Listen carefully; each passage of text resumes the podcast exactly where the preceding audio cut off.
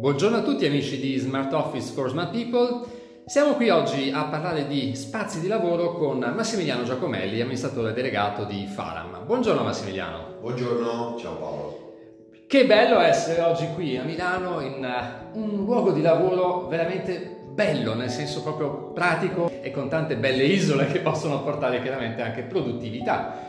Parlando ecco appunto di workplace, Massimiliano, mi viene in mente una, una prima domanda.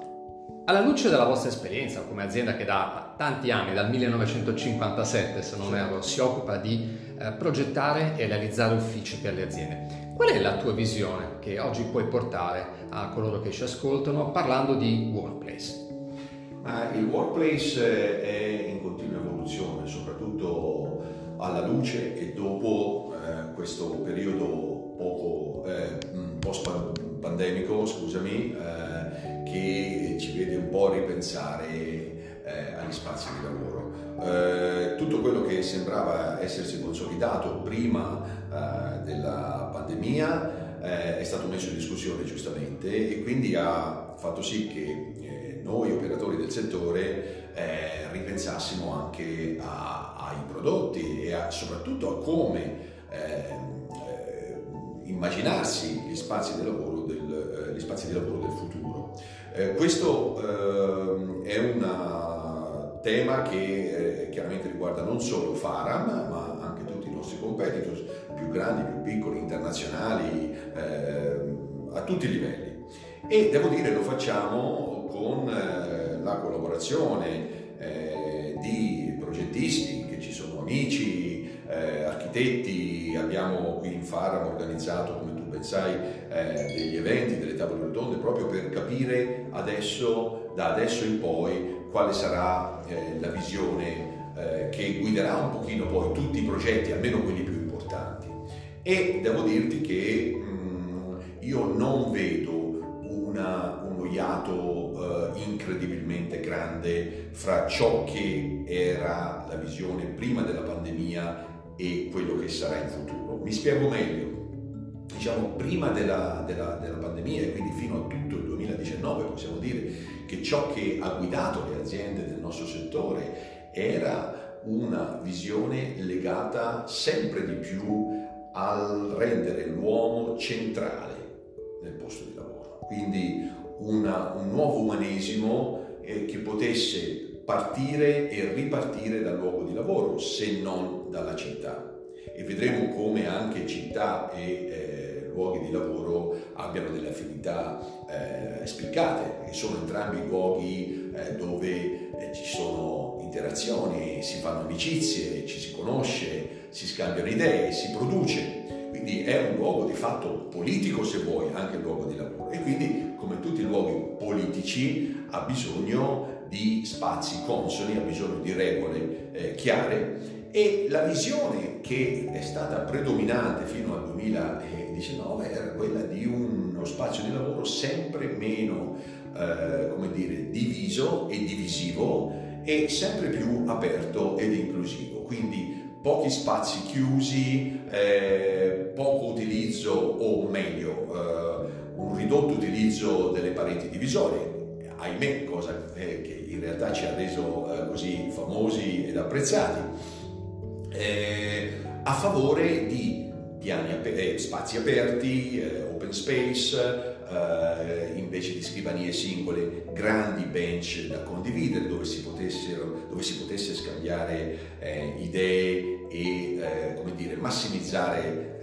la produttività attraverso proprio questo, questo scambio, questo scambio eh, di eh, idee e di ispirazioni. Allora, tutto questo io non credo che eh, terminerà.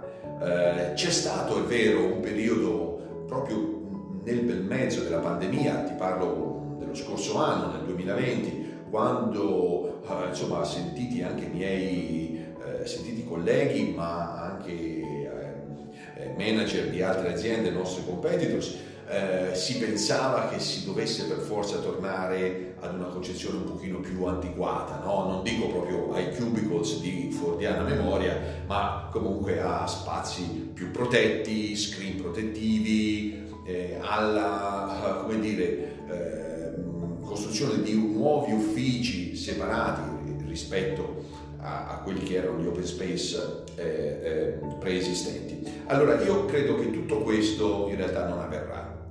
Eh, c'è invece una riflessione molto importante, non avverrà perché, scusami se torno un attimo indietro, non avverrà perché, non avverrà perché il destino del mondo è un destino ormai di eh, contaminazione in senso buono, so che questa parola usata eh, di, in questo periodo può suonare blasfema, ma in realtà il destino del mondo è un destino legato alla globalizzazione, un destino di inclusività, di interazione con le, con le persone, con i popoli, eh, di culture diverse.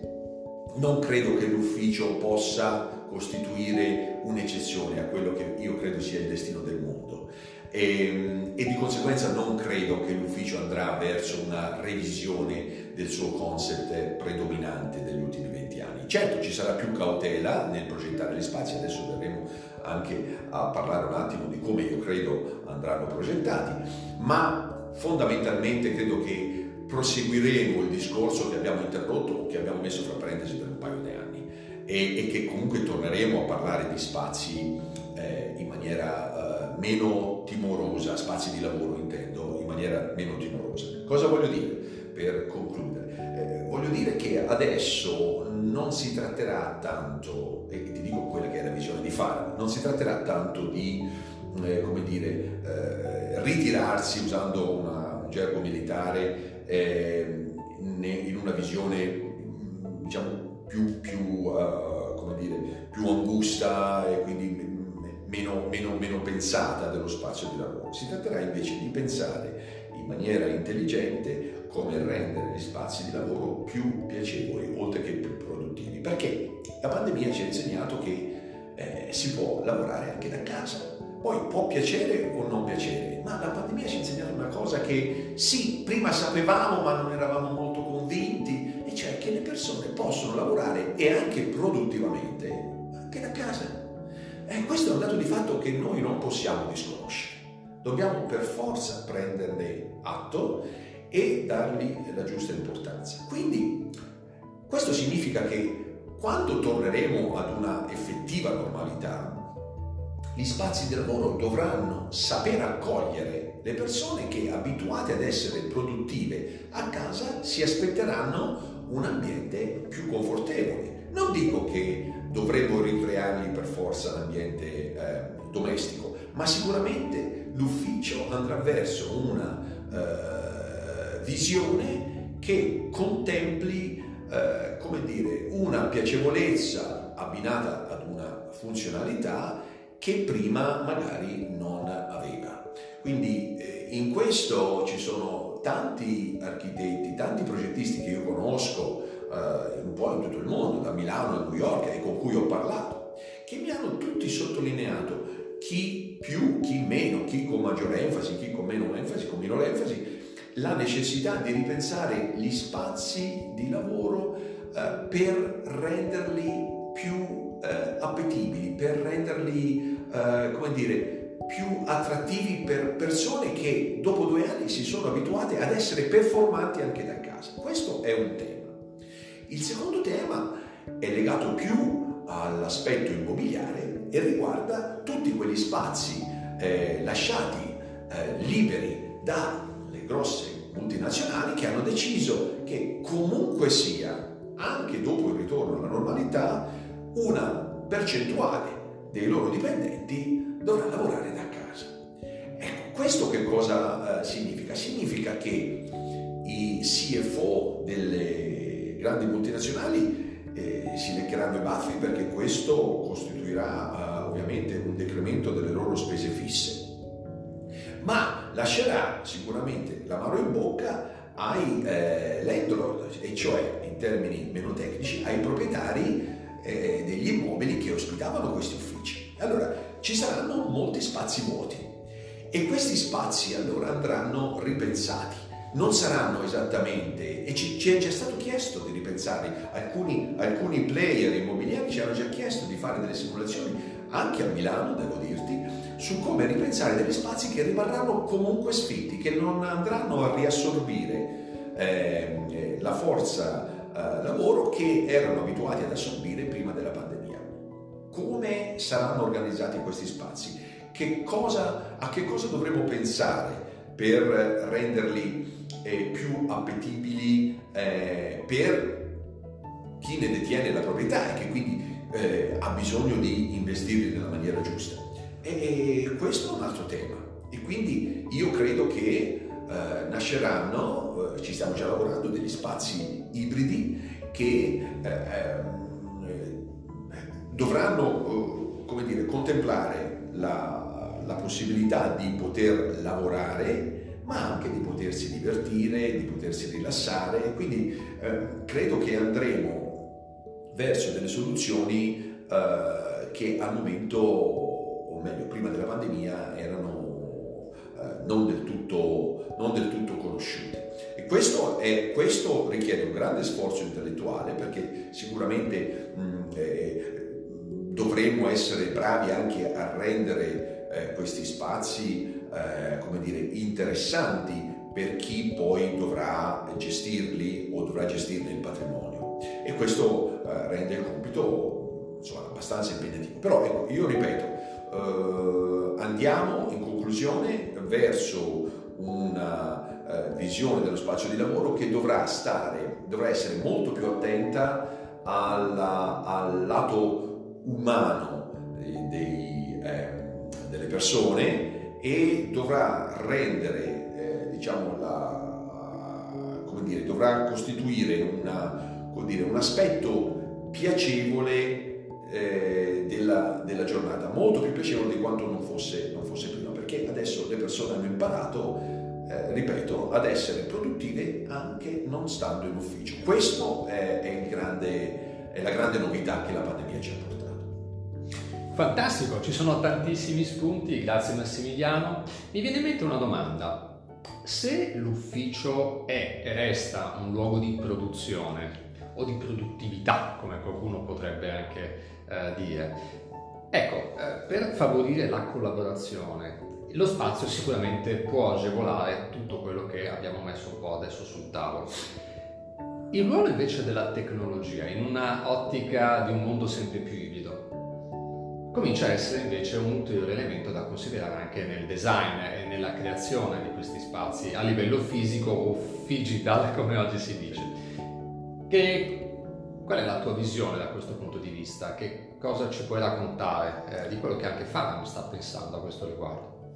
Beh, la tecnologia è senz'altro oh, un aspetto eh, importantissimo per il futuro eh, dell'uomo eh, quindi di conseguenza anche per il futuro di chi eh, svolge il proprio lavoro all'interno di un ufficio.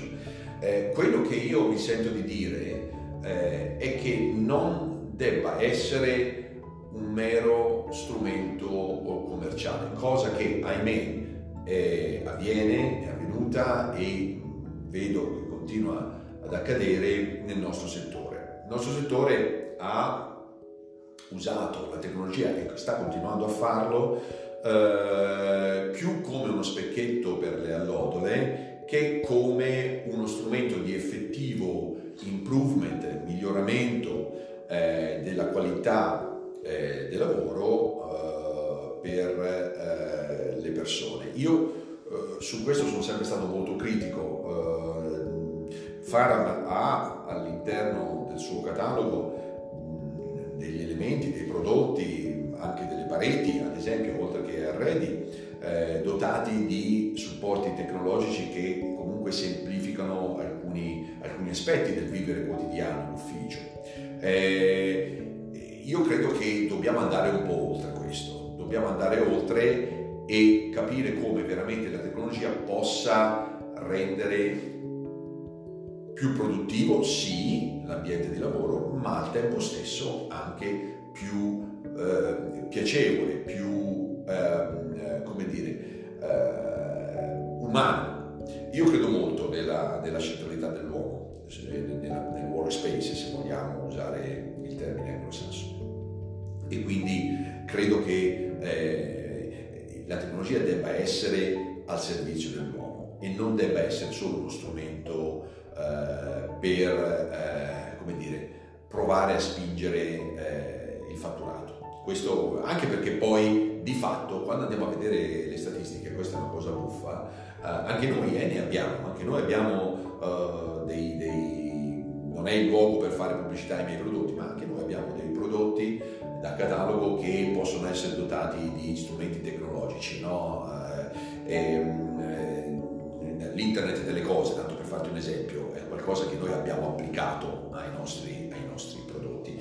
Però devo dirti eh, che anche statisticamente vedo che i progettisti poi ci fanno poco affidamento. Io nei, miei, nei, nei progetti in cui eh, Faram è stata, è, stata, è stata specificata, è stata raccomandata, poi alla fine i prodotti sono sempre quelli. Raramente ho visto dei prodotti che, potessero, che portassero con sé anche lo strumento o il contenuto tecnologico. No? no questo perché? Perché i progettisti alla fine eh, sono quelli che determinano poi le, le visioni future e al momento se questa è la tecnologia presente, al momento non ha efficacia uh, sulla, sulla, sulla, sul luogo di lavoro. Parlo del luogo di lavoro fisico. Chiaro che c'è tutta... Ecco, qual è la tecnologia che ha aiutato? La tecnologia che ha aiutato a superare eh, le barriere del luogo di lavoro fisico è quella che già esisteva da vent'anni. Cioè, tutta la digitalizzazione che noi abbiamo migliorato negli anni, nei decenni, è servita poi a generare Zoom, Zoom Call eh, piuttosto che altri, altre applicazioni di videoconference, eccetera, eccetera. Allora, quella è una tecnologia che onestamente aiuta, quella è una effective, direbbero gli, gli, inglesi, quella è, veramente efficace, è stata veramente efficace come tecnologia. No? Eh, ecco, allora occorre pensare veramente a ciò che può cambiare ehm, eh, in, in maniera determinante la qualità di vita all'interno degli spazi di lavoro. Ma mi viene in mente, eh, noi stavamo portando in progetto, in, in, eh, eh, stavamo parlando di un progetto molto bello con il nostro art director nel 2019, prima della pandemia, che eh, doveva eh, in pratica arrivare a, eh, attraverso la nostra tecnologia, a misurare ad esempio la qualità dell'aria negli spazi chiusi, a, de- a, capire quali erano gli spazi più utilizzati e, e, e quelli meno, eh, un misuratore di flussi eh, e di afflussi di persone all'interno degli spazi chiusi, quindi sapere il perché una data sala riunioni è più utilizzata di un'altra, sapere perché un percorso per semplicemente la toilette è più utilizzato rispetto ad un altro, capire, ecco, tutte queste cose che sono più temi da facility manager, eh, diciamoci la verità, che da, uh, che da uh, produttori, quali noi siamo, facility manager o progettisti, ecco, tutti questi temi la tecnologia può dare una grandissima... Ecco, questo sì, ecco, questo è un ruolo che la tecnologia applicata al nostro settore può eh, ricoprire. Sicuramente in questo io credo. Ecco, mentre invece se arriviamo a pensare che semplicemente una, una tastiera eh, digitale sul retro di, una, di, un piano in vetro retrolaccato possa eh, così far cambiare il corso delle cose, non credo, perché o, o, o digitare il, insomma, una mail direttamente sul piano di lavoro o sul laptop, insomma, per me cambia poco. Ecco, questa, è, questa, è, la tecnologia ininfluente di cui parlo, mentre l'altra può, può determinare veramente il, un, un cambiamento effettivo delle cose. Ecco, prendo spunto, grazie segnalato da quello che hai appena detto, per porti un'altra domanda. Tu sei un manager, sei amministratore delegato di un'azienda, hai gestito persone, hai un'ampia esperienza a livello professionale. E, e, allora, parlando di smart skills, parlando di persone, quali sono secondo te oggi le caratteristiche vincenti che deve avere una smart uh, people all'interno di un ufficio? Ma eh, a me ne vengono in mente molte probabilmente alcune possono essere anche sintetizzate o, accorpate da altre, eh, ma per me uno skill molto molto importante, eh, almeno quello che noi cerchiamo di seguire in Fara quando facciamo un recruitment di un certo livello, poi non parlo ovviamente per tutto, ma sicuramente per, eh, quando pensiamo alla, alla selezione di, una, di, di, un profilo dal middle management o meglio ancora di, di un manager, importante per me è quello eh, della, dell'apertura verso l'altro. Io credo che eh, si capisca, eh, non è facile, ma si capisca eh sì, quando una, un profilo è eh, portato a condividere eh, come dire, idee, proattività, ad, a, quando è disposto a come dire, mettersi in gioco attraverso la condivisione. Ehm, io questo, ho, ho sempre pensato a questo, ma ora come ora credo sia ancora più importante. Viviamo in un mondo eh, così aperto, così globalizzato, aperto a culture, a contaminazioni eh, di culture, di idee, che per me un manager in Farama deve essere per forza un manager che conosce il mondo, quindi sono soft skills per me che diventano in realtà determinanti. Ecco, io chiedo sempre